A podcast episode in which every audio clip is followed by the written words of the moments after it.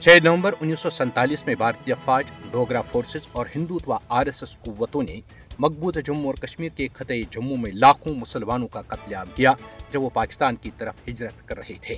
Kashmir media service کی طرف سے جاری کی گئی جموں قتل عام سے متعلق ایک رپورٹ میں کہا گیا ہے کہ کنٹرول لائن کے دونوں جانب اور دنیا بھر میں مقیم کشمیری جموں کے مسلمانوں کی قربانیوں کی یاد میں ہر سال چھ نومبر کو یوم شہدائی جموں مناتے ہیں۔ انیس سو سینتالیس میں جموں میں مسلمانوں کا قتل عام، انسانی تاریخ کا بدترین قتل عام ہے اور انیس سو سینتالیس میں شروع ہونے والا کشمیری عوام کا قتل عام آج بھی جاری ہے۔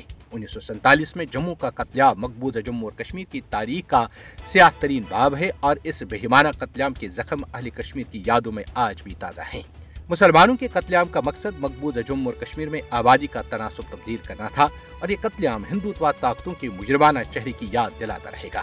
ڈوگرا افواج، بھارتی فوجوں اور ہندوتوا قوتوں، آر ایس ایس اور جن سنگھ کے ذریعے وحشانہ قتل عام کا واحد مقصد جموں میں مسلم اکثریت کو اقلیت میں تبدیل کرنا تھا۔ ڈوگرا افواج نے ایک سازش کے تحت نومبر انیس سو سینتالیس کے پہلے ہفتے میں جموں میں لاکھوں مسلمانوں کا قتل عام کیا۔ جموں کے مسلمانوں کی بے مثال قربانیاں جو تاریخی کشمیر میں سنہری حروف سے لکھی گئی ہیں، کبھی رائے گان نہیں جائیں گی۔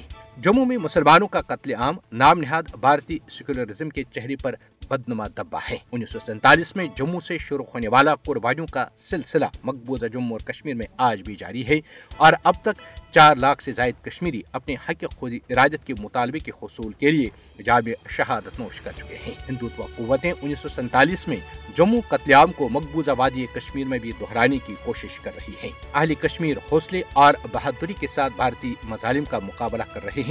اور وہ آزادی کی صبح ضرور دیکھیں گے۔ اقوام متحدہ سمیت انسانی حقوق کی عالمی تنظیموں کو مقبوضہ جموں اور کشمیر میں بھارتی فوجوں کے ہاتھوں کشمیری عوام کی نسل کشی رکوانے میں اپنا کردار ادا کرنا چاہیے۔